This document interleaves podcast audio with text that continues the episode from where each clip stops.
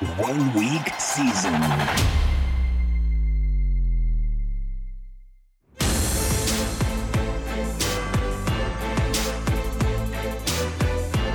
NFL Edge Audio. Vikings at Falcons. Kickoff Sunday, November 5th, 1 p.m. Eastern, over under 37. Game Overview by Mike Johnson. This game features two teams with 500 records that have had an up and down first half of the season, but are both in the thick of the playoff hunt. Both teams will have new starting quarterbacks for this game, with the Vikings starting rookie Jaren Hall and the Falcons starting journeyman Taylor Heinicke. The Falcons' pass defense is the only area between the two defenses that ranks outside the top 12 in the NFL. There are a plethora of offensive weapons on both sides of the ball, giving this game more upside than what you would expect from a game with a Vegas implied total of only 37. The Vikings defense has the highest blitz rate in the NFL. How Minnesota will try to win. The Vikings started this season off very poorly, losing their first three games and being put in a position where many people were suggesting they bench Kirk Cousins, tank this season, and try to draft a stud quarterback in the 2024 draft. They answered the call, however, and won four of their next five games to fight their way back into playoff contention and a 500 record. As fate would have it, they will end up playing this year without Cousins anyway, after he tore his Achilles in their convincing Week 8 win over the Packers. In the aftermath of Cousins' injury, the Vikings have expressed their confidence in rookie quarterback Jaren Hall, but also obtained Josh Dobbs from the Cardinals in a trade before Tuesday's deadline. The Vikings have already announced that Hall will start this week as Dobbs gets adjusted and learns the playbook, but we have no word yet on whether or not Dobbs will be active. The Vikings' pass offense to date has been explosive and impressive, ranking 12th in the NFL in DVOA, despite playing three games without arguably the best wide receiver in the NFL, Justin Jefferson. They also rank fourth in the NFL in pass rate over expectation, showing their aggressive nature under second year head coach Kevin O'Connell. Now down their star wide receiver and top 12 NFL QB. Yes, it's true. It is highly likely we see a different offense, at least in the short term. Jaren Hall is a fifth round rookie quarterback out of BYU who drew praise from teammates and coaches for how he stepped in last week and most notably how he led and played with poise. He did have one turnover in his short time on the field, but kept it together and got the Vikings out of Lambeau with a win. Highly respected NFL draft analyst Lance Zierlein had this to say about Hall in his NFL.com pre draft prospect analysis. An undersized pocket quarterback with unimpressive arm strength, Hall's field command gives him a shot to make it at the next level. He throws with excellent ball placement to targets on the move and delivers a feathery, soft, deep ball with accuracy. His lack of drive velocity creates smaller margins for error, and his timing needs to be impeccable to beat NFL man coverage. Hall operates with ideal poise from the pocket. He does an adequate job of reading coverages and getting rid of the ball without taking sacks. The size and arm strength will concern some teams, but offenses operating out of heavy play action with levels based route concepts could target him as a future solid backup. We can almost certainly expect the Vikings to have a more balanced game plan in Hall's first start as they try to manage the game around his limitations. This is a chess match, however, and the Falcons will know that and are likely to load the box and bring pressure, forcing Hall to prove he can beat them. Hall has the luxury of two elite playmakers in tight end TJ Hockenson and rookie wide receiver Jordan Addison. Hall's touch on deep balls that was noted in his pre draft write up will be key, and they will likely dial up a couple of shots to Addison as the Falcons will almost certainly dare him to beat them deep the same way they dared Will Levis to do so for the Titans. The difference here is that Hall does not have close to the same arm strength or size as Levis, making it less likely that he's able to burn them the way he did last week. After playing in several shootouts to start the season, Vikings games have failed to reach 40 total points in four of the last five weeks.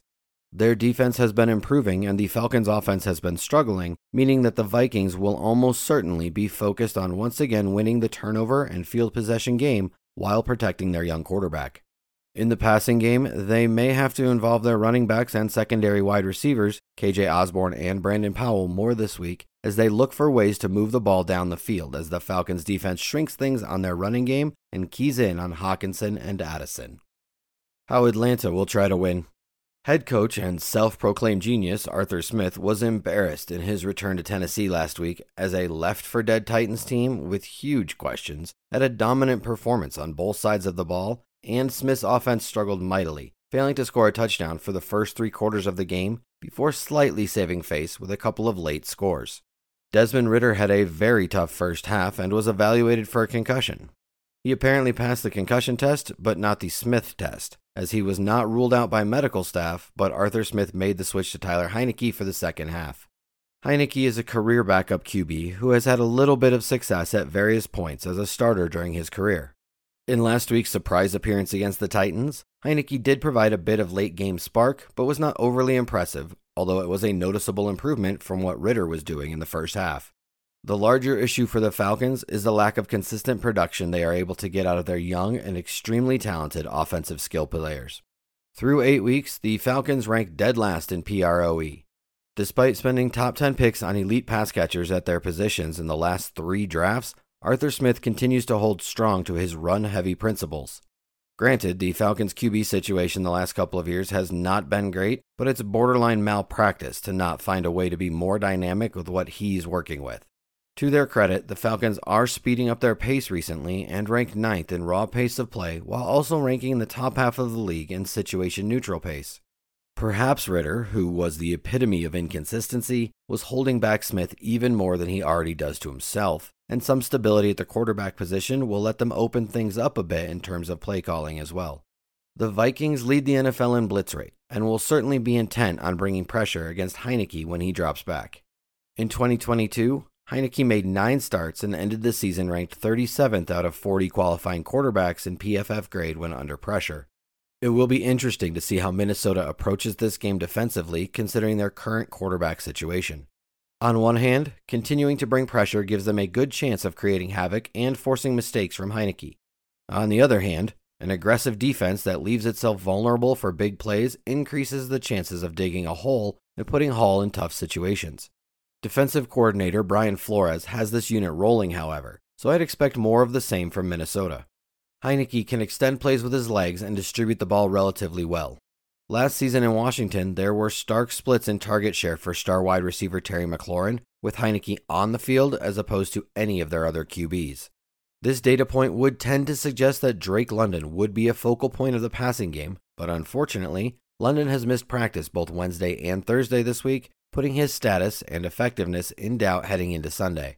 There's a good chance the Falcons will do what the Falcons do run the ball at the highest rate in the league. Jaren Hall isn't going to scare the Falcons coming into the game, and the amount of points they think they need to win is likely a low number as long as they avoid turnovers. If Arthur Smith took this long to move to Heinicke, then his level of trust is likely not very high at this point, and he's going to trust his own methods and instincts, for better or worse, rather than putting the game in Heinicke's hands. Likeliest game flow. Taylor Heinicke started 24 games over the last two seasons for the Commanders and finished with a 12 11 1 record, including a 5 3 1 record in 2022. Meanwhile, Jaren Hall had a 7 5 record at BYU last year. Obviously, there are a lot of contextual things to consider, and football is a team game, but the reality here is that one of these quarterbacks has shown an ability to lead a competitive NFL team, and the other one was barely over 500 as a 24 year old in college playing a relatively weak schedule. Both defenses have been burned a couple of times this year, but have solid overall metrics, and both teams have some offensive playmakers. The Falcons are at home and have the advantage of the quarterback position, however, which gives them the upper hand and makes them the team most likely to control the game. The likelihood of a conservative game plan by both offenses and questions at the quarterback position makes a close, low scoring game the most likely game flow here. The team who wins the turnover battle is most likely to win the game, and both teams will probably be walking on eggshells with that knowledge. Again, there is a reason why this game has the lowest total on the Week 9 slate, and those numbers do represent a most likely outcome. With that being said, we should also consider the high volatility that this game presents. We have wildcards at quarterback on both sides, and there's certainly a chance that turnovers by one side create a multiple score gap early in the game and force one team to open things up.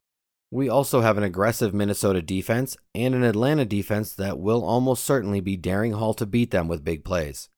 As noted earlier, there are some big time playmakers on both teams, and the defensive aggression we are likely to see from both sides can quickly backfire when facing explosive players. This combination of potential explosive plays and field flipping turnovers makes this game's projection extremely fragile and volatile, so while we can't expect a high probability of a disappointing snooze fest from this matchup, we also shouldn't be surprised if a lot of unpredictable things happen.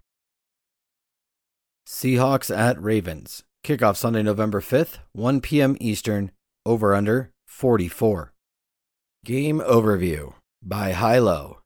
Gus Edwards managed a full practice on Thursday after a DNP Wednesday, meaning he should be good to go on Sunday through a toe injury. Tyler Lockett went from DNP on Wednesday to limited on Thursday, while DK Metcalf went from full participant on Wednesday to DNP on Thursday. Seahawks head coach Pete Carroll has made a point of singling out rookie running back Zach Charbonnet in both press conferences this week. Not exactly actionable intel, but worth mentioning nonetheless, particularly because Week 8 was the first game all season that the rookie outsnapped the incumbent. The Ravens lead the league in points allowed per game, 15.1, and have given up just three rushing scores and six passing scores this season. How Seattle will try to win. The Seahawks continue to be a team looking to shorten games, doing little to put teams away before the fourth quarter, where they look to fundamentals and defensive prowess to wear their opponent down over time. It's hard to argue against the way they approach winning games with them now in control of the division, even if it requires a bit of variance to work in their favor.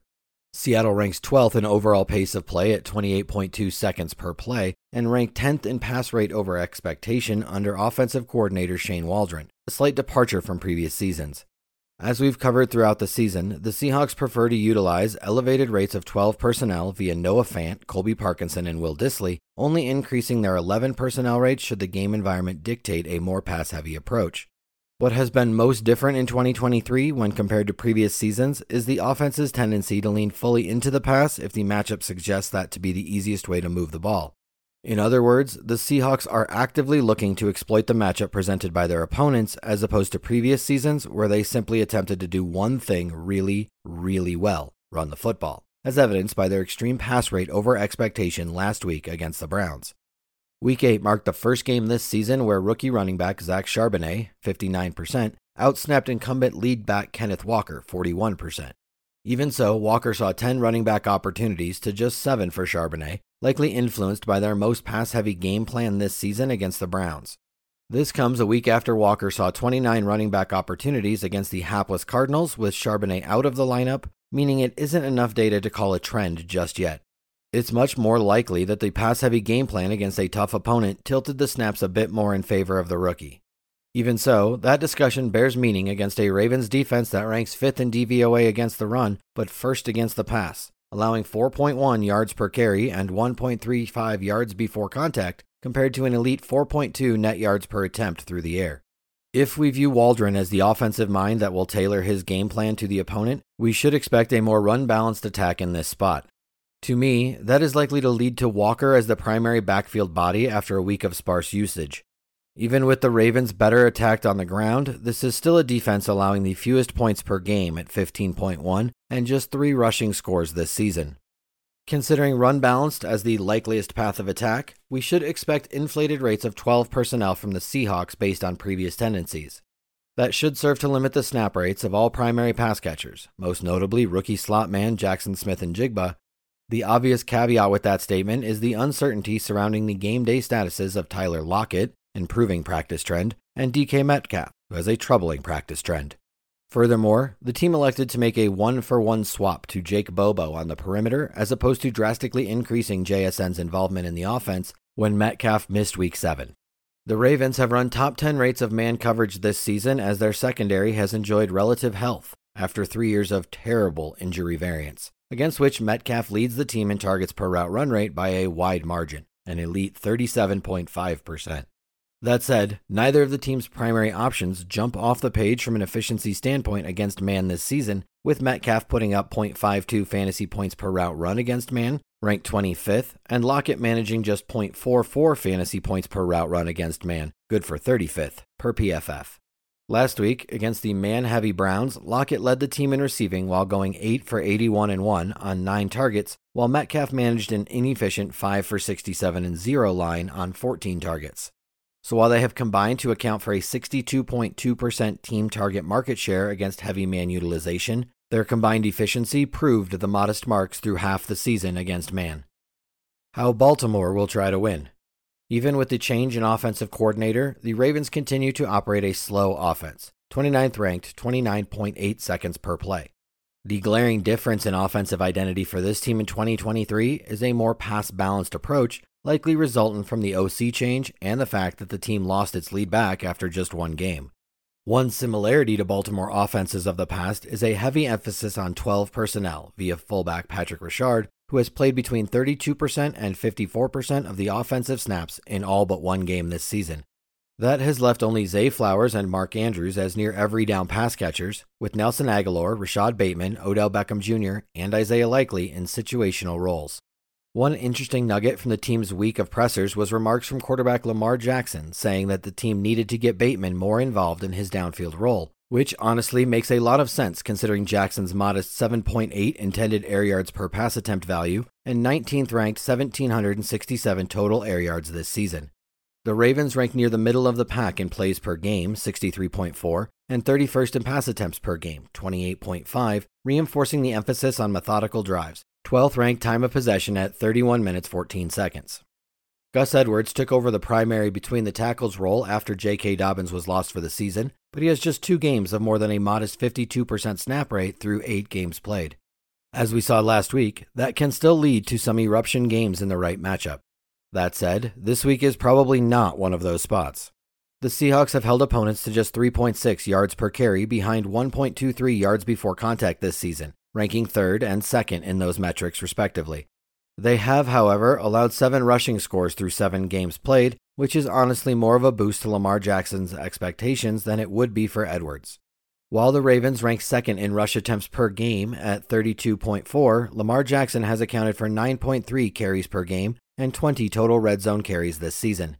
As such, it appears more likely we see a game plan similar to the one this team utilized against the Lions in Week 7 27 pass attempts and 27 rush attempts, with Jackson accounting for 9 rush attempts and a score on the ground, than the run heavy approach they took against the Cardinals in Week 8. Zay Flowers operated as a true every down wide receiver with Odell Beckham and Rashod Bateman banged up between Week 3 and Week 6 before returning to a non elite 70 75% snap rate the following two games. It's been a similar story for Mark Andrews, who has been held to below 80% snap rates in four of seven games this season. The Seahawks run the highest rate of zone coverage in the league at 87.6%, against which only Flowers and Andrews garner targets per route run rates higher than a modest 15.7%. And while Flowers and Andrews carry modest snap rates, they have each been in a route on 100% of the team's called pass plays this season, leaving the field only on designed run plays. Furthermore, the two have combined to garner an absurd 70.3 red zone target market share. The low expected pass volume is a concern, but chances are good that it'll be Andrews and or Flowers as the conduits to production when the offense does turn to the air, particularly considering the defensive tendencies exhibited by the Seahawks. Likeliest game flow. The Seahawks have become more opponent specific in their offensive game plans this season, which should force them into a run balanced approach to begin the game. Furthermore, their play it close, win it in the fourth quarter mentality makes it so we shouldn't expect extreme rates of passing unless they are forced to do so earlier in the game. On the other side, the Ravens have shown a propensity to wear down opponents over time on offense through long, sustained drives and a methodical approach. That leads to a likeliest scenario where these two teams play to a tightly contested battle during the first three quarters, serving to mute the overall expected game environment in the process. And while each offense is relatively concentrated, neither team utilizes a tight grouping of offensive personnel. In other words, snap rates are an issue for both teams. As such, nothing truly jumps off the page from this spot behind a game environment unlikely to truly take off. Cardinals at Browns, kickoff Sunday, November 5th, 1 p.m. Eastern, over under 37 and a half. Game overview by High Low. Clayton Tune is expected to draw the start for the Cardinals, with Kyler Murray not yet ready and Josh Dobbs traded to the Vikings. David Njoku picked up an ankle injury in Week 8 and did not practice on Wednesday. Kyler Murray was a full participant in practice on Wednesday and Thursday, but is reportedly going to require another week before he draws the start for the Cardinals. Deshaun Watson was limited Wednesday and Thursday as he works his shoulder back into game shape. Dorian Thompson Robinson was second in line for quarterback snaps behind Watson in Thursday's practice, but the team still lists PJ Walker as the direct backup. Donovan Peoples Jones was dealt at the deadline. James Conner is in the final week of his IR stint, meaning another week of Emari Demercado and Keaontay Ingram leading the backfield. How Arizona will try to win. The Cardinals have been reduced to a shell of the roster that started the season, and they already enter week 9 with the worst record in the league. Furthermore, the schematic mastery that had suppressed offensive production against them during the first month of the season has fully worn off, with teams able to move the football seemingly at will of late. The Cardinals are all the way down at 26th in the league in total offense allowed, 355.8 yards per game, and have allowed 26.6 points per game through eight weeks, ranked 27th. They have played with pace, fourth ranked 27.2 seconds per play, and have the highest rush rate in the league over expectation. Expect more of the same for as long as they are able, considering the rookie quarterback and difficult matchup. Emari Demercado split time with Keaontay Ingram in the first game without Conner, took on an elite workload in the second game without Conner, an 80% snap rate, and then settled back into a typical lead back snap rate in the third game without Conner at 55%. Demercado is clearly the leader of the backfield in the absence of Conner, but carries a wide range of outcomes as far as how involved we expect him to be, and the matchup is far from ideal against a Cleveland defense allowing 4.0 yards per carry and ceding just 1.21 yards before contact this season. Demercado is not a zero in the pass game, but he has more than one target in just one game of the previous three played without Conner. This is a fairly imposing spot, any way you slice it. The Cardinals shifted to a heavier rate of 11 personnel in their first game without tight end Zach Ertz in Week 8, which could also be attributable to the negative game environment they encountered against a solid Ravens team. Second year tight end Trey McBride saw a solid 82% snap rate in that game, joining Marquise Brown and Michael Wilson as near every down pass catchers. Rondale Moore continues to play almost exclusively from the slot in a short area role, while Greg Dortch was inactive for the first time this season in Week 8.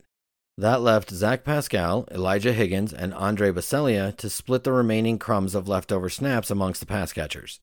The Browns play the highest rate of man coverage alignments on defense this season at 46.5%, against which only Brown carries a targets per route run rate over just 14% this season at 33.9%.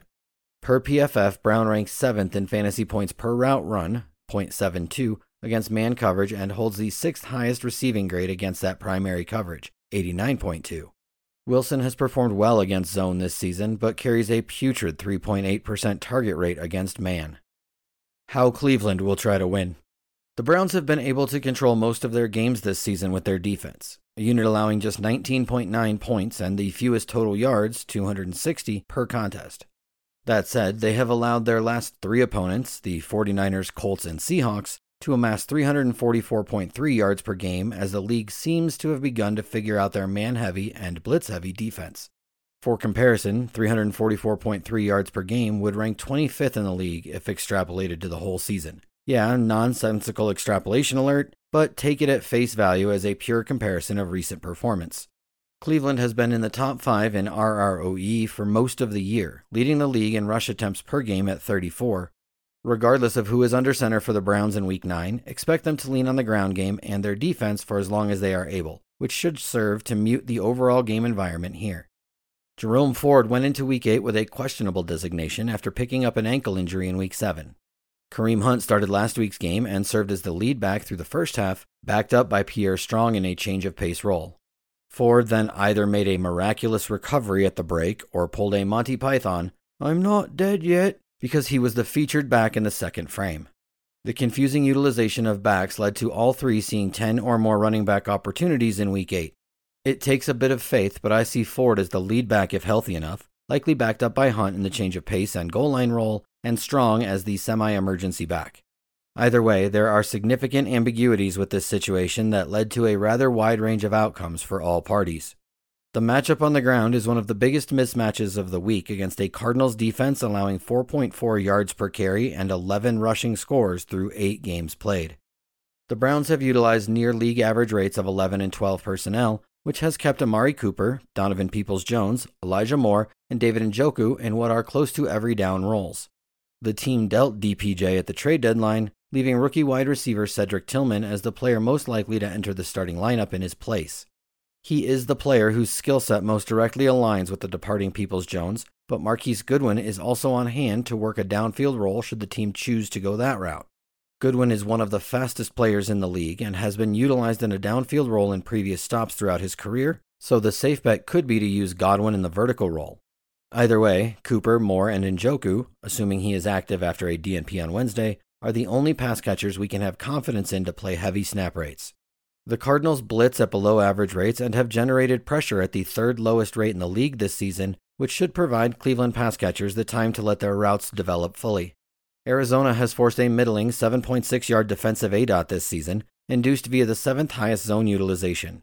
Cooper leads the team in targets per route run rate at 22.2% and fantasy points per route run rate at 0.33 against zone coverage this season, but both marks rank outside the top 50 at the position against that primary coverage. Likeliest game flow.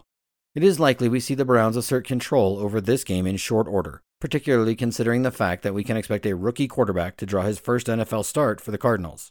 Both teams want to control the game on the ground for as long as possible, with the Browns set up well to do so, and the Cardinals likely to be forced to a more aggressive aerial stance as the game moves on. That should return a rather muted game environment and additional opportunities for the Cleveland defense to apply pressure in the backfield as the game progresses, with increased opportunities for the Cleveland backfield to rack up volume throughout. There isn't anything that jumps off the page considering the confusing timeshare in the Browns' backfield, but this could be a situation to leverage a bit of that uncertainty if ownership remains held in check due to the ambiguities. The lone cardinal worthy of consideration at what is highly likely to be minuscule ownership is Hollywood Brown, who has run nuts against man coverage this season.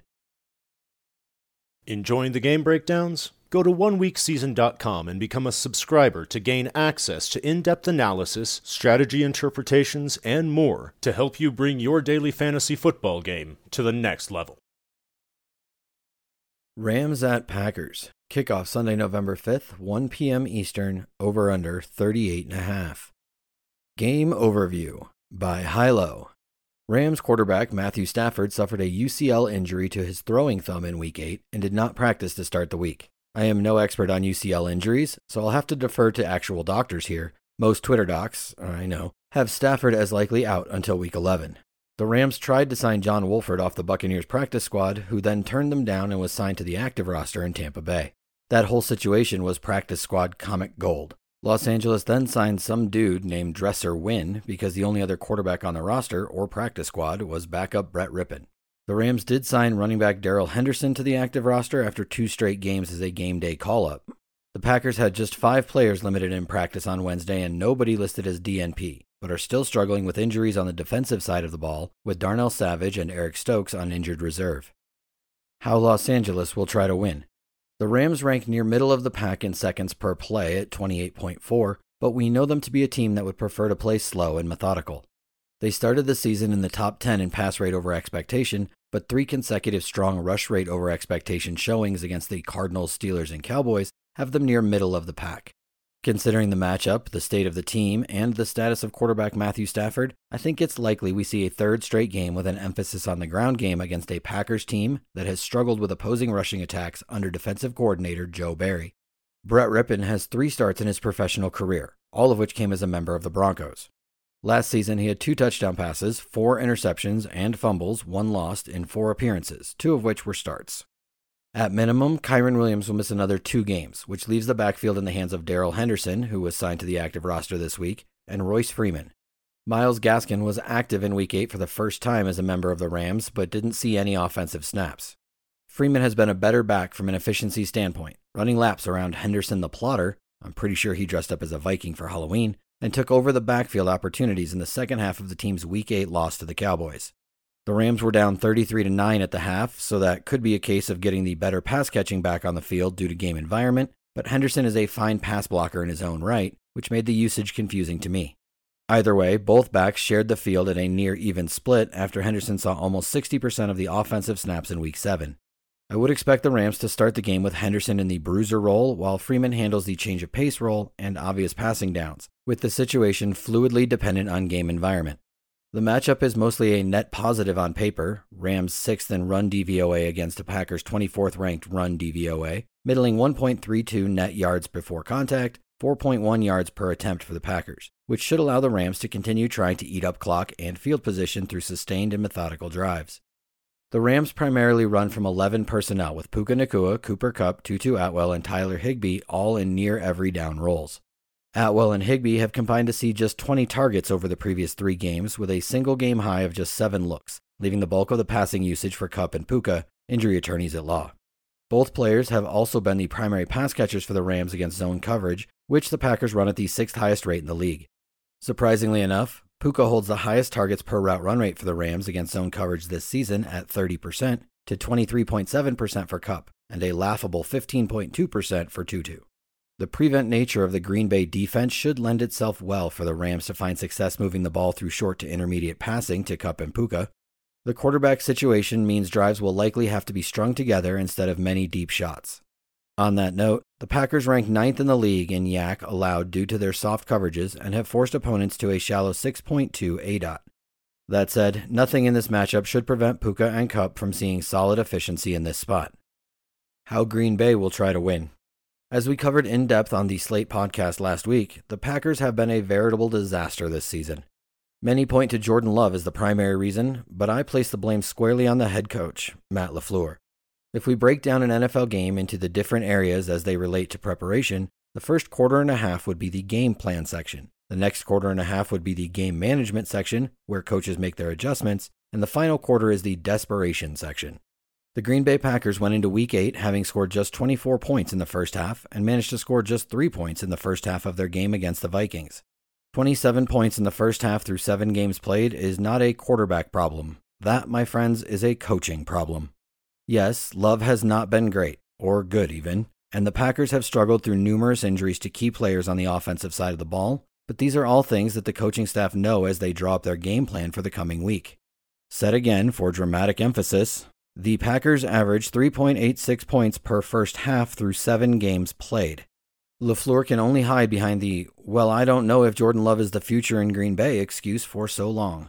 Because the offense has been so poor in the first half this season, it's difficult to read too much into their offensive design through the first half of the season, aside from pointing to a typically slow pace of play under LaFleur's tutelage and pass rate over expectation values that have historically been around league average.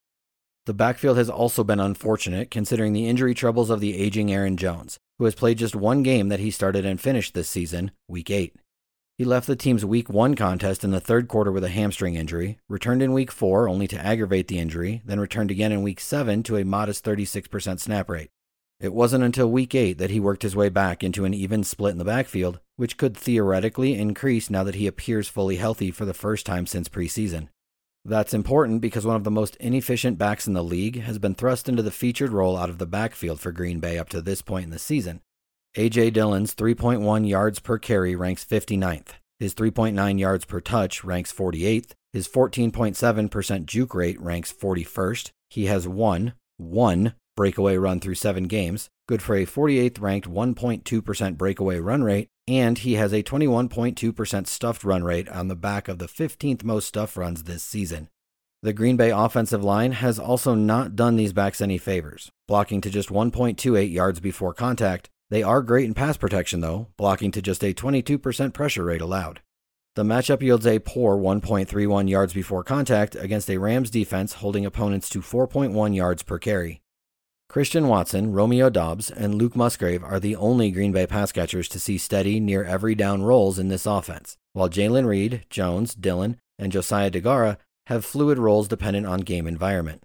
The Packers have preferred to run from 12 personnel at elevated rates in neutral to positive game script, while more or less being forced into heavier rates of 11 personnel when playing from behind, which, in case you haven't noticed, has been quite frequent this season. As we've discussed, Jordan Love has been a near average quarterback when kept clean, and one of the worst quarterbacks in the league when under pressure. The good news is that the Packers' offensive line has been one of the best units in the league in pass protection, and the Rams have generated pressure at a well below average 18.7% clip this season. Los Angeles has also faced the fifth deepest defensive A dot this year, which aligns with how we'd expect Green Bay to attack them through the air. Love holds the league's deepest intended air yards per pass attempt, so it's typically of the downfield variety when they pass.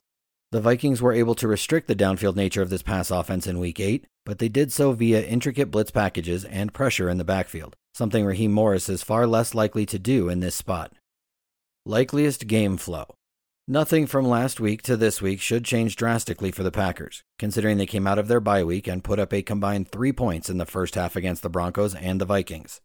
In other words, nothing is pointing to anything changing from a game planning perspective, considering we've seen the early game struggles continue beyond the team's bye week against two defenses that are non elite, Yes, the Broncos are probably better than they performed to start the season, and the Vikings have been burned at times if teams figure out how to attack. If teams figure out how to attack the soft spots behind their heavy blitz rates, but these are not elite defensive units.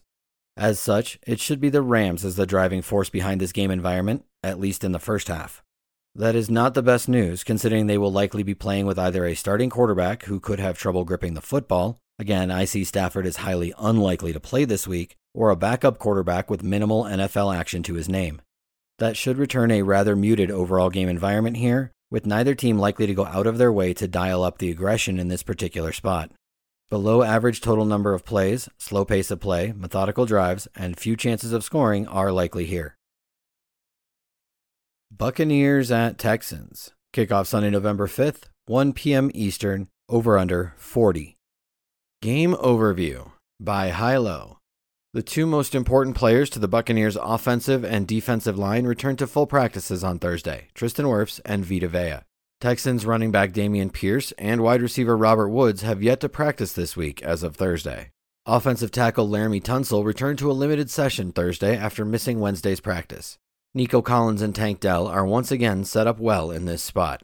Both teams present a pass funnel matchup as far as the on paper matchups are concerned. How Tampa Bay will try to win. The Buccaneers have played with moderate pace, 11th ranked 28.1 seconds per play, and find themselves in the top half of the league in pass rate over expectation, averaging a slightly below average 61.1 plays per game and a slightly above average 35.3 pass attempts per game. The 3 and 4 Bucks have dropped 3 in a row to the Lions, Falcons, and Bills after starting the season 3 and 1 and have already had their bye, but play in one of the worst divisions in the league, leaving them just a half game back from the Falcons and Saints for the division lead. During this three game downturn, they have averaged just 12.33 points per game, placing them near the bottom of the league in scoring for the season at 17.3 points per game, which is good for 27th. Expect a pass balanced approach to start based on previous tendencies against an opponent that presents slight pass funnel tendencies while utilizing zone coverages at a top 10 rate. Rachaad White has become a true workhorse running back this season, handling the fifth highest snap rate share, 77.5%, and 10th highest opportunity share, 70.5%. His yards per carry stand at a putrid 3.3, good for 53rd, while his yards per touch is a non elite 4.4. So it hasn't been pretty, but the volume has been there with 13.1 carries and 4.3 targets per game, similar workload to D'Andre Swift in Philadelphia. The matchup is far from ideal against the Texans defense, holding opponents to 3.6 yards per carry and 1.2 yards before contact, so expect another game of muted efficiency and tough sledding on the ground. Chase Edmonds was active in Week 8 for the first time since Week 2 and immediately usurped Ke'Shawn Vaughn for the change of pace role, which likely speaks more to Vaughn's inability to lock down the role than it does to Edmonds' abilities on the field. What that should serve to do is strengthen White's hold on the workhorse role. The Buccaneers play almost exclusively from 11 personnel on offense, with Chris Godwin, Mike Evans, and Cade Otton near every down pass catchers, and rookie wide receiver Trey Palmer working his way into an 80% plus role. Deven Thompkins and Rakim Jarrett are on hand for situational roles, each primarily held to under 30% of the offensive snaps. The Texans are in zone coverages at the eighth highest rate this season, against which Evans and Godwin are the two primary contributors. Actually, those two are the primary contributors against all coverages, with Evans leading the way with a 25.9% targets per route run rate, 23.3% team target market share, and a healthy 13.3 A dot. Evans is ranked in the top 10 in fantasy points per route run against both man and zone this season, while Godwin ranks 8th in fantasy points per route run against man, but 51st against zone. The matchup sets up well for Evans to once again be the clear and away top option. Palmer has a modest 9.3% targets per route run rate against zone coverages, while Otton holds modest marks in target market share, 12.3%, targets per route run rate, 12.2%, and ADOT, 5.8. How Houston will try to win.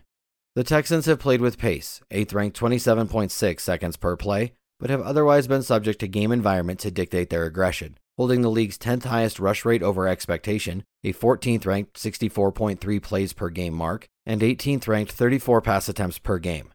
That said, Bobby Slowik remains one of the most forward leaning offensive play callers in the league. The matchup very clearly points to the air against the pass funnel Buccaneers defense, and lead back Dameon Pierce appears unlikely to play this week. From a game planning perspective, all signs on paper point to a slightly more aerial based attack in this spot. The biggest drawback to that assumption is a team that has very clear tendencies of shifting to a more run balanced attack in game environments they can control, which provides slight risk in the assumption. Assuming Pierce misses this game with his ankle injury, Devin Singletary is in line to see his highest snap rate and usage of the season, likely to be backed up by Mike Boone in a change of pace role. Singletary's efficiency metrics have been fairly shaky through seven games, holding a 3.7 yards per carry and 4.0 yards per touch, both of which rank outside the top 40 at the position. The Houston offensive line has been a legitimate liability, generating just 1.15 yards before contact, which is fourth worst, leading to just 3.3 running back yards per carry this season. Furthermore, all pro nose tackle Vita Vea appears likely to return in Week 9 after missing the previous contest, placing further constraints on any upside that could be present through volume alone. The fun for the Texans starts when looking at their pass game, as Nico Collins and Tank Dell are in the midst of true breakout seasons. The biggest limiting factor for all Houston pass catchers is relatively modest snap rates and route participation rates across the board, with it being standard practice for no pass catcher to play more than 80% of the offensive snaps in a given game and route participation rates that rank outside the top 60 wide receivers. Even so, Collins and Dell both rank in the top 10 in fantasy points per route run against man coverage amongst qualifying wide receivers, with Collins also 18th in fantasy points per route run against zone coverage, and Dell a respectable 38 in that split. The Buccaneers run league average rates of man and zone coverage, blitz at elevated rates, 36.6% blitz rate ranks 5th in the league, but generate pressure at a below average 18.8% clip, which is 7th lowest in the league. The added time in the pocket should do wonders for CJ Stroud, considering his stark splits when kept clean versus when under pressure. Stroud ranks 11th in passing rating when kept clean, but 33rd in passing rating when under pressure of qualified quarterbacks. Noah Brown stepped into a 72% snap rate after the injury to Robert Woods, the latter of whom appears unlikely to play in Week 9 after missing practice through Thursday. Dalton Schultz serves as the primary tight end, but has not played more than 78% of the offensive snaps since Week 1. Likeliest game flow. Even though these two defenses clearly tilt expected production through the air, neither team is overly likely to push the game environment into something that could be in the upper echelon of games this week. The Texans have scored more than 28 points just twice this season, while the Buccaneers have yet to do so, meaning we're likely to get a hard fought struggle between two teams looking to save their seasons. Even so, both pass offenses are fairly concentrated, with Evans leading the way for the Bucs and Nico Collins and Tank Dell leading the way for the Texans, meaning solid individual fantasy production can develop in this spot. I'll be far less interested in game stacks than I am in those three players as potential floating plays from this one. The Commanders at the Patriots. Kickoff Sunday, November 5th at 1 p.m. Eastern, with an over under of 41. Game Overview by Pappy. This game features one of the highest tempo teams in the league, Patriots, and one of the pass heaviest teams in the league, Commanders. No one on either side of the ball is priced above 6,000 on DraftKings. 5 foot 8, sixth round rookie Demario Douglas is currently projected to serve as the Patriots' number 1 wide receiver. The Commanders traded away defensive ends Montez Sweat and Chase Young, primarily hurting their pass rush but their run defense as well. The Commanders' passing game has been boom or bust this year, creating a wide range of DFS outcomes for this game. The most likely scenario is a low scoring game with a lot of inefficient plays, but it is possible this game becomes more exciting than the total would indicate. How Washington will try to win. The 3 and 5 Commanders limp into week 9 fresh off division losses against the Eagles and Giants. Ron Rivera's team started the season with 2 wins but has gone 1 and 5 since, only beating the Falcons in a close game. The mood of management was on display this week when they traded two former first round picks in Sweat and Young. The Commanders are still publicly saying they care about this season, but freeing cap space, 90 million available, and stockpiling draft picks, three in the top 50, tips their hand that 2023 has become a throwaway season. The Commanders' management might not be trying to win, but the coaching staff's jobs are always on the line, which means you can bet Ron Rivera will still be trying to keep his team believing that this year matters. The Commanders quietly have the highest pass play rate in the league, 72%, under new offensive coordinator Eric Bieniemy. They have the second highest pass rate over expectation, only a tick behind the Chiefs. The Commanders are throwing because passing is their new offensive philosophy, not because they are typically chasing points in negative game scripts. The Commanders' O line hasn't been great this year, 19th ranked unit per PFF, but they got back guard Chris Paul, no, not that one, and center Tyler Larsen last week against the Eagles. They did a relatively good job against Philly's fierce rush, only allowing 14 pressures on 55 dropbacks. There is reason to believe the Commanders' O line is trending up as a pass protecting unit. The Patriots' defense has been good against the run, 7th in DVOA, but has seen its pass defense, 18th in DVOA, slip after losing star rookie cornerback Christian Gonzalez. The Patriots prefer to lean on man coverage, which makes losing a shutdown corner hurt even more. The Commanders were going to pass anyway, but the Patriots being weaker through the air sets up perfectly for another pass heavy game plan. Expect Bieniemy to stick with what he knows, which is slinging the rock all over the field. How New England will try to win. Once feared, Bill Belichick's 2 and 6 Patriots crawl into week 9 having scored the fewest points, 118, and sporting the worst point differential, negative 90, in the AFC. The only team worse in both metrics is the hapless Giants. These are not your father's Patriots. New England looks lost on offense. They're 24th in the league in PROE, but 13th in pass rate which shows they want to run but are constantly chasing points. Their O line has been one of their worst during Belichick's tenure. They've been bad overall, 23rd ranked unit per PFF, and even their best player, Trent Brown, gave up pressure on 12.1% of pass plays last week. Bill O'Brien always felt like a familiar face rather than an answer at offensive coordinator. How long will it take before Josh McDaniels is back in town after his latest failed attempt at coaching without Tom Brady? The truth is, it's not going to matter who is calling the plays. There has never been anything special about McDaniels, O'Brien, Belichick, or any other failed Patriots assistant coach. Charlie Weis, Romeo Crennel, I'm looking at you. There has only ever been something special about Brady. The Commanders have been solid against the run, 6th in DVOA, but lit on fire through the air, 30th in DVOA. The Commanders have been one of the biggest pass funnels in the league. Even though the loss of Sweat and Young will weaken their run defense, it should still be considered above average. The departure of Sweat Young will be really felt in the pass rush, which should make their back end even more vulnerable. The Patriots' pass offense hasn't been good, and their wide receiver room just lost their best player for the season, Kendrick Bourne, further making this a weakness on weakness matchup. One area the Patriots have been consistent in is pace. They've played at warp speed, second fastest pace overall, and have been notably quicker at home, playing at the fastest speed in the league inside Gillette Stadium. Expect the Patriots to come out with tempo while still having enough know how on their coaching staff to lean more pass heavy than usual. Likeliest game flow. This game has a lowish total, 40.5, with the Patriots installed as moderate, negative 3.5 home favorites. This is a weakness on weakness matchup when the Pats have the ball. The Patriots' offense has been poor in all metrics and just lost their best wide receiver for the year. The Commanders' defense has been decimated through the air and just traded away two of its best players. The Commanders' offense has been more middle of the road than bad, but they get the Pats' defense, which has also been respectable.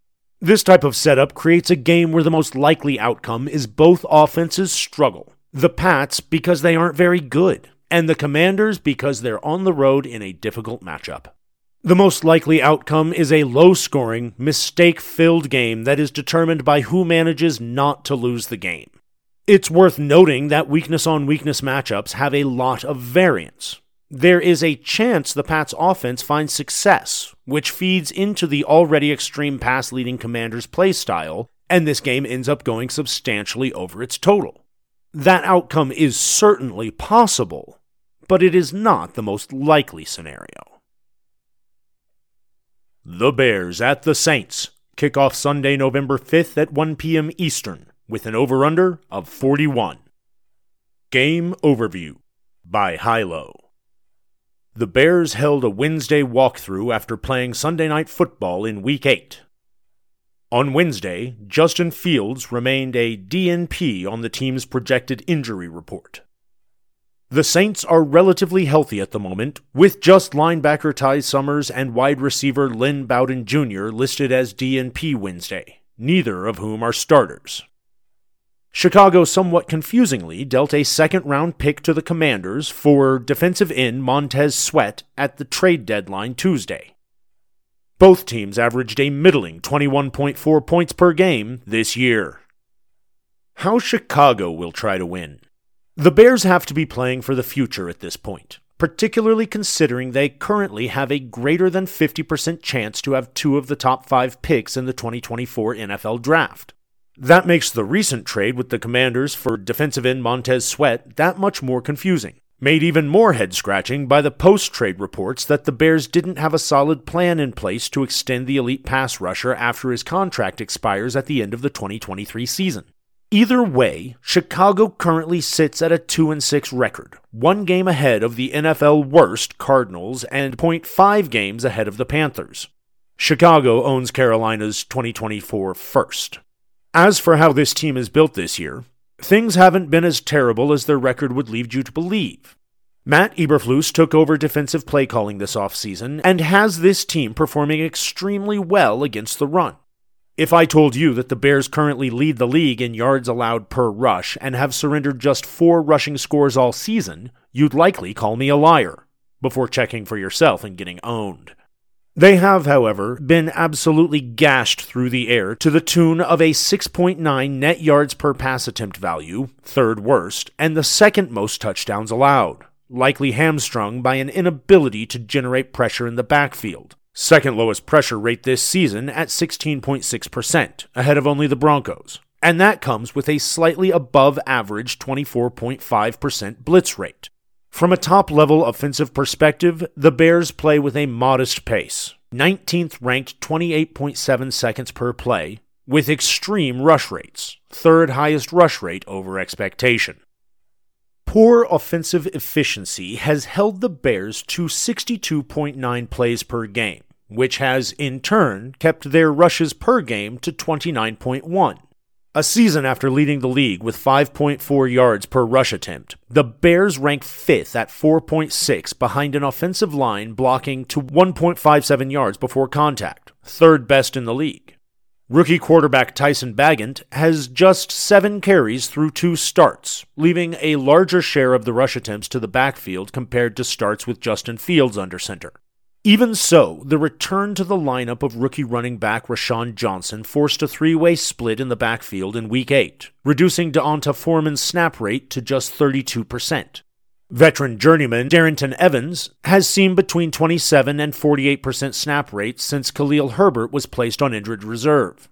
The matchup on the ground is far from ideal against a New Orleans defense holding opponents to just 1.19 yards before contact, 4.3 yards per carry, and just four rushing scores through the first half of the season. The Bears have utilized 12 personnel at a slightly above average 29% since Herbert went down with an injury in Week 5 with Cole Kmet playing a near every down role and Robert Tonyan mixing in with Marcedes Lewis in a shared role. DJ Moore and Darnell Mooney operate as near every down wide receivers, with rookie Tyler Scott stepping into a standard slot snap rate of around 60% during the most recent three game stretch. The Bears average 30.3 pass attempts per game on the season, 28th in the league, which has increased slightly with Bagent under center to 33.0 over the previous two games. The Saints run man coverage at the fourth highest rate in the league, 32.7% against which only Moore and Kmet have an above average receiving grade. Moore leads the team with a 20.3% targets per route run rate against man. Not exactly elite, but not terrible at the same time. How New Orleans will try to win. Derek Carr has been pressured on 34% of his dropbacks this season. His completion rate drops from 70.1% when kept clean to 50.6% when under pressure. He has an above average 74.4 passing grade, PFF, when kept clean versus a 48.8 grade under pressure. He's tossed seven of his eight touchdowns when kept clean. Carr is not immune to pressure in New Orleans, which is important in this matchup against a team generating pressure at the second lowest rate in the league, ahead of only Denver. Even though Carr has passed for 300 yards or more in four of eight games this season, he has multiple touchdown passes in just two games and has not yet thrown for three or more touchdowns in a game this season. Many of this team's struggles have come in the red zone, having scored a touchdown on just 42.86% of their red zone trips this season. That said, they broke out of that slump against the Colts in Week 7, scoring on 75% of their red zone trips on their way to their best offensive output of the season 38 points scored. Overall, the Saints run an up-tempo offense, 6th ranked 27.3 seconds per play, with moderate pass rates, middle of pack pass rate over expectation, and a robust 38 pass attempts per game. Jamaal Williams returned from injury two weeks ago to 22 and 23% snap rates in a subdued role in the offense. It is still unclear whether that is by design or necessity due to his extended absence, but that role has minimal upside. Rookie Kendre Miller has played single digit offensive snaps in every game where there were two healthy running backs active ahead of him on the depth chart this season, playing double digit snaps only in games where two of Kamara, Williams, and Tony Jones, no longer with the team, missed. Tight end Taysom Hill's role in the offense has changed with the win this season, most heavily influenced by the available personnel and matchup. After five consecutive weeks of single digit fantasy returns, he has put up 12.3 DK points, or more in three straight games. Finally, Alvin Kamara has settled into a tight workload in the past three games, with between 17 and 19 carries in each game and a pass game involvement that is most correlated to game environment seeing everything from three targets in a blowout win over the Patriots in Week 5 to 14 targets twice in losses to the pass funnel defenses of the Jaguars and Buccaneers. As covered above, the pure rushing matchup is actually one of the worst on paper matchups in the league against a Chicago defense more equipped to erase the run than they are to handle the pass. Derek Carr leads the league in intended air yards behind a solid 8.8 IAYPA, third deepest in the league. The biggest problem has been efficiency, as his CAYPA sits at a paltry 3.7. His on target throw rate ranks just 22nd, 73.8%, and his poor throw rate ranks 6th, 18.8%, both of which are most heavily influenced by pressure. The Bears have been largely unable to generate pressure this season and play zone at a top 10 rate, which should filter most of the pass volume through Chris Olave and Rashid Shaheed the two pass catchers who have performed the best against zone this season. Michael Thomas will be on the field as a primary pass catcher, but his targets per route run rate drops from 34.5% against man to 15.4% against zone this season. Rookie wide receiver A.T. Perry was active for the first time this season in Week 8, while tight end Juwan Johnson returned from a stint on injured reserve to a 61% snap rate after serving as the primary tight end to start the season, which held Shaheed to just 27% of the offensive snaps in Week 8, his lowest of the season. He still caught all three targets for 153 yards and a score, but the reduction in snaps was stark to say the least. Finally, after two consecutive games of 50 pass attempts or more, Carr threw the football only 27 times in a game the team controlled throughout against the Colts a week ago. Likeliest game flow. It is likeliest we see this game played to an inefficient field position battle unless one of two things happens.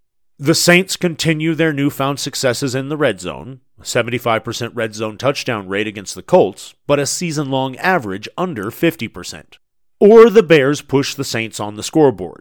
Neither scenario has a greater than average chance of coming to fruition, but would mark the only two ways this game environment delves into meaningful territory in Fantasyland. In other words, eight pass catchers and three running backs saw snaps for the Saints in Week 8, with only Chris Olave, Michael Thomas, Foster Moreau, and Juwan Johnson seeing more than 60% of the offensive snaps while no player saw more than a 74% snap rate, with the team now closer to healthy than they have been at any point in the season so far. A matchup against the worst red zone defense in the league, 78.26% red zone touchdown rate allowed, could lead to a clearer path to one of those outlier scenarios developing here, which would lead to a game environment where the Saints are allowed to manage the game through modest pass rates, defensive successes, and forcing the Bears to the air at inflated rates. Enjoying the game breakdowns? Go to oneweekseason.com and become a subscriber to gain access to in depth analysis, strategy interpretations, and more to help you bring your daily fantasy football game to the next level. The Colts at the Panthers. Kickoff Sunday, November 5th at 4:05 p.m. Eastern with an over/under of 44. Game overview by Mike Johnson. Indianapolis continues to be a part of explosive game environments due to an aggressive offensive scheme and play calling along with a subpar defense. Carolina finally won a game last week with a 15 13 victory in a pillow fight with the Texans. The Panthers' run defense is the worst in the league by most metrics and faces one of the top rushing attacks in the league this week. This game has the second highest over under on the Week 9 main slate. The Panthers came out of their Week 7 bye and had their lowest attempt total of the season, but improved efficiency. How Indianapolis will try to win. The Colts have been a goldmine of fun and one of the lone bright spots in the NFL this year, as scoring has been down across the board and we have been subjected to a lot of boring and sloppy football through the first half of the season. First year head coach Shane Steichen has opened things up and is playing an aggressive brand of football while creating explosive plays in both the running game and the passing game. He hasn't pulled back since losing rookie quarterback Anthony Richardson either, allowing Gardner Minshew to sling it.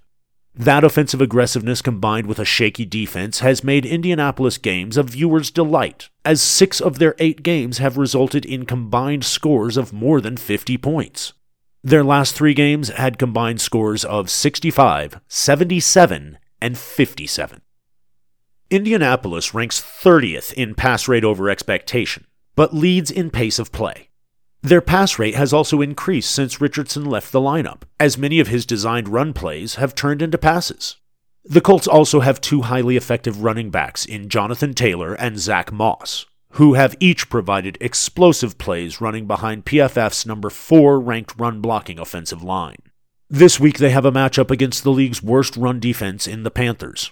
Carolina has been decimated on the ground by pretty much everyone, with the lone exception being last week against the Texans, whose running game futility found a way to outmatch the ineptitude of Carolina's run defense. Any team with a decent running game has simply had their way with the Panthers, and the Colts have the scheme and talent to shove the ball down their throats.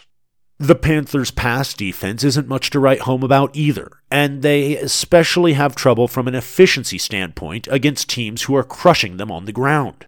Basically, they get hit so hard on the ground that they have no choice but to sell out and then get burned in the secondary. That recipe should fit right into the Colts' approach, as they will let Taylor and Moss take turns ripping off chunk runs and then let Minshew pick them apart on the back end. How Carolina will try to win. The first one is always the hardest, or at least that's how the saying goes.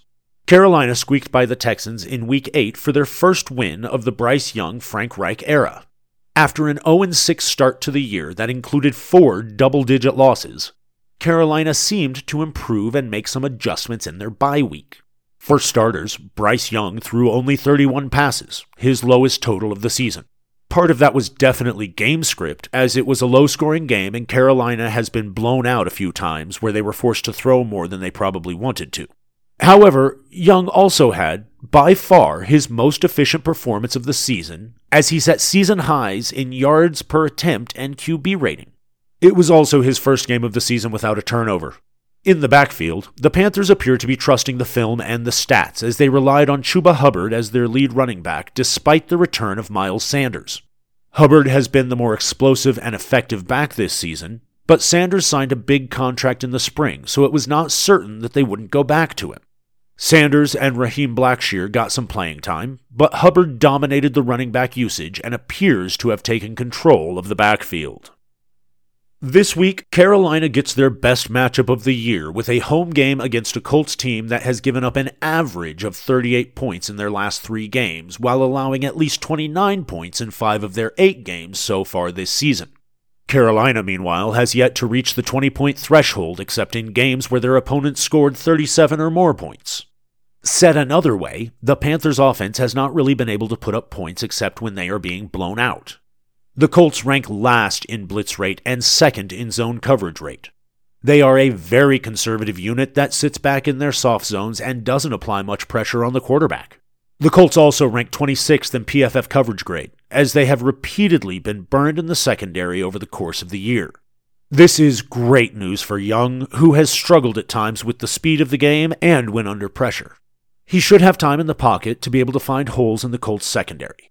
Carolina ranks in the middle of the pack in PROE, but I would expect them to open things up a bit for Young in this matchup, where he should be more comfortable.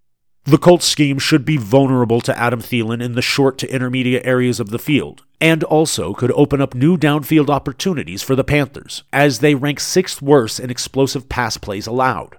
Carolina plays with a middling pace of play, and their play calling is not going to be overly aggressive but they should come out of their shell a bit this week, playing at home with an opportunity to give their rookie quarterback some confidence.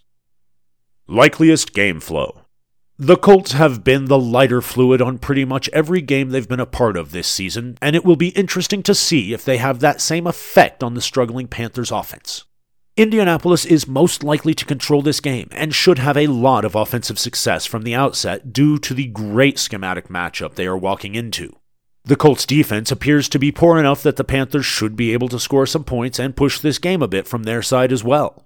Carolina is clearly a submissive team in terms of game environments, as they are more likely to have things dictated to them than to dictate terms to their opponent.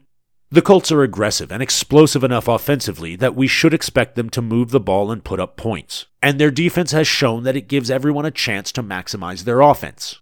This game is likely to be one of the more fun matchups on the Week 9 slate, as it appears to be the case that the Colts will fill that role on more weeks than not. The Giants at the Raiders. Kickoff Sunday, November 5th at 4:25 p.m. Eastern with an over/under of 37. Game overview by Mike Johnson. This game has the lowest implied total of the week. Giants quarterback Daniel Jones returns from a 3-week absence due to a neck injury. Las Vegas enters this game with plenty of changes due to the departures of its head coach, offensive coordinator, and general manager. Rookie quarterback Aidan O'Connell will get his second career start after the team announced that they are benching Jimmy Garoppolo. The Raiders' pass rush could pose problems for a Giants offensive line that has struggled with pass blocking. How New York will try to win. While everyone loves to pick apart teams and players on a one week or recency basis, not nearly enough attention is paid to what is arguably one of the most important things to consider when evaluating. Who did you play? It sounds fairly obvious and straightforward, but too many times we get caught up in what we see and lose sight of why we're seeing it. The Giants were one of last year's feel good stories in the NFL, beating most people's expectations and making it to the playoffs in head coach Brian Daboll's first year with the team. They even won a road playoff game, going into Minnesota and knocking off the Vikings. Expectations were high coming off that season, and the Giants have been disappointing, sitting with a 2 6 record through 8 weeks. What happened to them? Has Daboll lost it? If you take the time to look deeper at the circumstances around both last year and this year, however, it is quite clear that who they played is a critical component in this harsh fall back to reality. In 2022, the Giants benefited from a very favorable schedule and had a lot of things break their way, including two wins in the last four weeks of the season against teams playing without their starting quarterback. Even their win over the Vikings was a bit misleading, as the Vikings were nowhere near as strong of a team as their record would have indicated. Flash forward to this year, and the Giants started the season with a 1 5 record through 6 weeks, but their losses were against the Cowboys, 49ers, Seahawks, Dolphins, and Bills. All five of those teams are currently ranked in the top 10 of the NFL power rankings. The Giants also played three of those games without offensive centerpiece Saquon Barkley, The Giants then beat the Commanders with Tyrod Taylor under center before blowing an ugly game to the Jets in the rain last week when they were forced to play with a third string quarterback, Tommy DeVito, and the team accumulated negative nine net passing yards over the course of the game. All this is to say that the Giants get Jones back this week, and this is the best combination of matchup and health they've had since week two. Their defense struggled early in the year, but it has given up only 34 points in the last three weeks, including holding Josh Allen and the Bills to their lowest point total of the year, 14. The Giants have played two full games this year with Jones and Barkley on the field. One was a decimation in the rain against the Cowboys on opening night, and the other was, ironically, a road game also in the desert against the Cardinals, where they had by far their best defensive performance of the year. As for how the Giants will approach this game, the simple answer is they will get back to being themselves. Barkley is their offensive centerpiece, and they will put Jones in manageable situations while allowing him to use his athleticism and looking to simplify his reads. The Giants may also be getting reinforcements on their offensive line, as starters Andrew Thomas and Evan Neal may be returning to the lineup. The Giants rank 29th in the NFL in pass rate over expectation, but that number will likely rise this week as they finally have the core of their offense back together. Jones has never been a superstar talent or a quarterback who does well against elite defenses, but he has proven repeatedly that he can put up points against middling or poor defenses.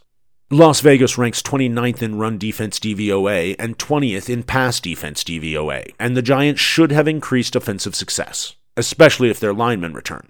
Barkley was given 41 opportunities last week, so clearly they think he's healthy. Look for Saquon to be the engine of this offense and Jones to open things up a bit, with the Giants having a chance to give us a glimpse of their 2022 form. How Las Vegas will try to win. Of all the NFL edge games we've broken down over the years, there may not be a spot with more turnover than what the Raiders are dealing with this week. They are playing on a short week and fired their head coach, general manager, and offensive coordinator. They also benched Garoppolo, who likely won't even be active as they try to make sure he avoids an injury that would trigger a guarantee in his bloated contract for the next season. O'Connell will start this week, and former NFL linebacker Antonio Pierce will assume head coaching duties. Meanwhile, Adam Gase disciple Bo Hardegree has been promoted from quarterbacks coach to interim offensive coordinator and will call plays. Hardegree has never called plays before. Schematically, it is unlikely that much changes this week, as the short preparation time and people being thrust into new roles makes it hard to make full scale changes or install new concepts. Despite that, we can predict some things that the changes may lead to in terms of usage and approach. O'Connell started one game earlier this season against the Chargers and actually had a decent performance. Davante Adams had a brief mid game exit, but O'Connell kept the Raiders in it, and they were, unsurprisingly, robbed of a chance to win or force overtime late, in large part due to game mismanagement by departed head coach Josh McDaniels. O'Connell led the NFL in average depth of target in the preseason while showing a willingness to push the ball downfield, and his ability to do so is almost certainly an upgrade on Garoppolo.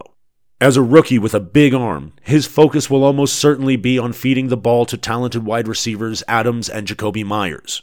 There has also reportedly been an edict handed down from ownership demanding that it be made a priority to get the ball in the hands of their high investment playmakers.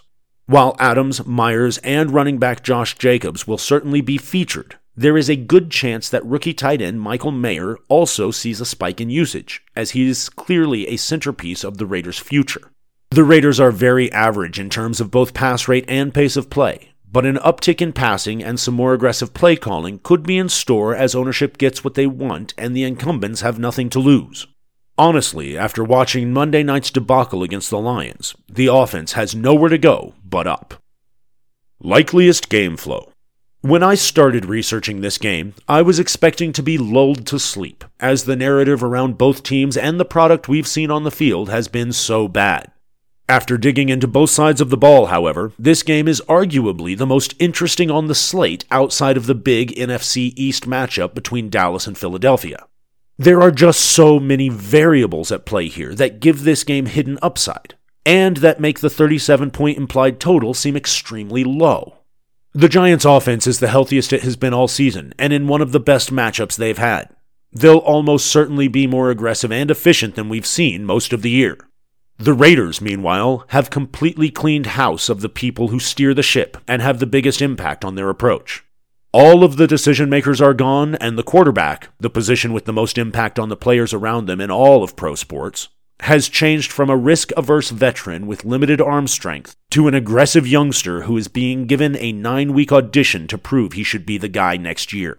The metrics and statistical analysis of these teams from the past eight weeks are largely out the window in this one, and this has the potential to be the most surprising game of the main slate. The Cowboys at the Eagles kick off Sunday, November 5th at 4:25 p.m. Eastern with an over/under of 47. Game overview by Mike Johnson. The Eagles have looked dominant for most of this season, while the Cowboys have had some struggles, but a Dallas win here would have these teams tied up atop the NFC. Both teams have played a relatively modest strength of schedule, and this will be one of the toughest tests for both of them. Dallas finally opened up their play calling and were more aggressive through the air coming out of their Week 7 bye. Jalen Hurts had a season low in rushing attempts and yards in Week 8 as he continues to recover from an apparent minor knee injury. The ability of the Dallas offense to apply pressure on the Eagles will be key in determining the game script. How Dallas will try to win. The Cowboys came out of their week 7 bye throwing haymakers, jumping out to a 33 3 first half lead over the Rams before coasting to a 43 20 victory. After a tumultuous first six weeks that featured an embarrassing 28 16 loss to the Cardinals and a humiliating 42 10 dominant performance by the 49ers, the Cowboys still entered their bye with a 4 2 record, thanks in large part to a relatively easy schedule. The list of starting quarterbacks the Cowboys have faced this season Daniel Jones, win. Zach Wilson, win. Josh Dobbs, loss. Mac Jones, win. Brock Purdy, loss. Justin Herbert, win. Matthew Stafford, win, but he was injured mid game. While quarterback play across the NFL is not necessarily at a high point, you can see how they have picked on some weak links en route to their current 5 and 2 record. Nonetheless, a win this week would put them on pace with the Eagles and continue to build off the momentum they created with last week's convincing win over the Rams. Head coach Mike McCarthy rightfully took a lot of heat for his conservative and run heavy play calling to start the season, but came out of their week 7 bye firing.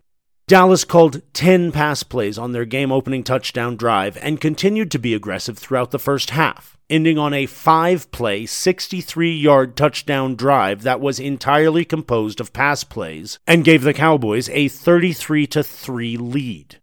There were a few Rams turnovers and mishaps that helped lead to the game being out of hand so quickly, but the Dallas offense had a noticeably different feel to it than we had seen before their bye week.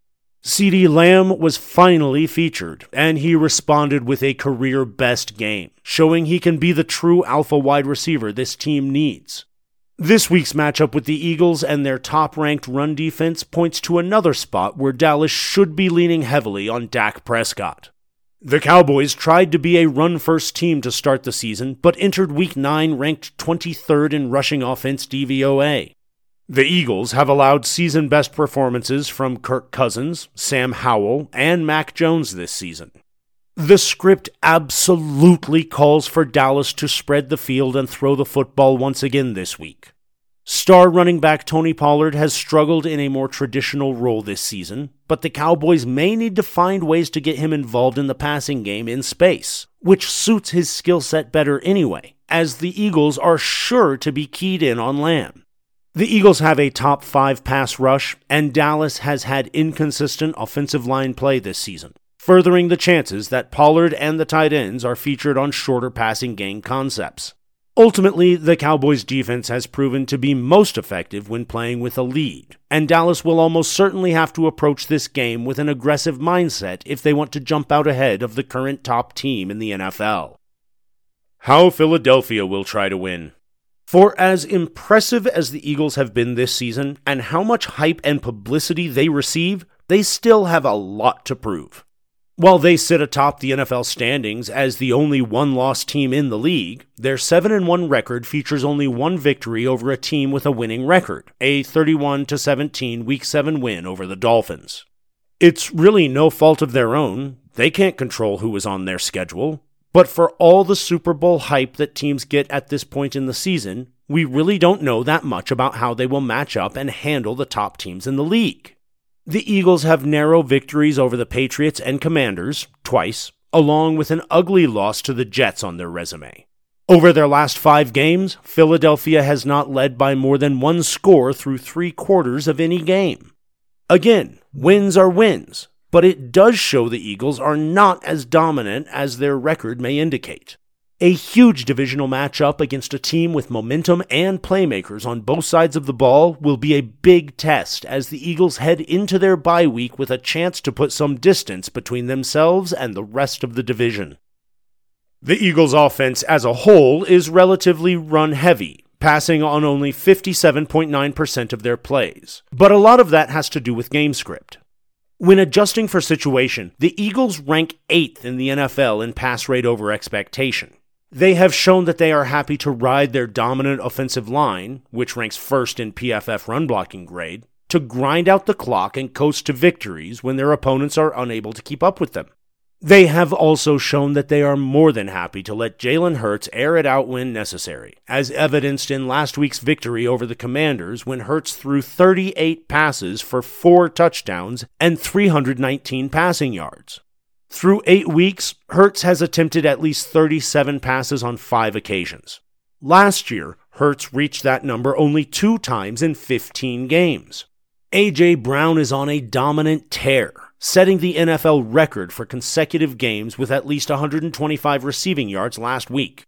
Devonta Smith has taken a step back this season as Brown asserted his alpha status, but he is coming off a big game and had a career best game against the Cowboys last season. Meanwhile, Dallas Goedert and running back D'Andre Swift have provided consistent receiving threats to complement Brown and Smith. The Eagles have a lot of weapons, including Hurts, who is currently nursing a knee injury and had his lowest rushing total of the season against Washington. The Dallas defense is very good on paper, but has feasted on some below average quarterbacks and offenses. They can certainly perform at a very high level, but they are likely to struggle with the combination of the elite running attack that the Eagles' offensive line provides and the talented playmakers they must account for in the secondary. Likeliest game flow. The Cowboys' home road splits have been significant this season. They are 3 0 in their home games so far this season, with a point differential of plus 78, an average margin of victory of 26 points. Meanwhile, they are 2 and 2 on the road with a negative 1 point differential despite a season opening 40 point victory over the Giants in New York. The Eagles, meanwhile, have scored 30 plus points in all three of their home games so far this season and have lost only three home games in the last 24 months. Obviously, anything can happen in a one week sample, but the greater context of both of these teams points to a situation where the Eagles are most likely to control this game. Dallas plays at the league's third slowest pace of play, 29.9 seconds per snap, ahead of only San Francisco and Tennessee, while the Eagles rank only a couple of spots ahead of them at 29.5 seconds per snap. These stats may be somewhat misleading, however, due to the fact that both teams have a lot of positive game script that has skewed things. At the end of the day, this game's pace is likely to come down to how the up and down Cowboys offense is able to perform, as we know the Eagles are a team that is comfortable playing in a variety of situations. If the Cowboys struggle, it could be an ugly game with a slow pace as they become one dimensional against a ferocious defensive front. However, if the Cowboys are able to push the Eagles at all, then we could be in store for a barn burner with two high profile teams trading blows. The struggles of the Philadelphia secondary against much less talented offenses and quarterbacks certainly point to a situation where the Cowboys should be able to apply some pressure, and, therefore, keep this game interesting and exciting.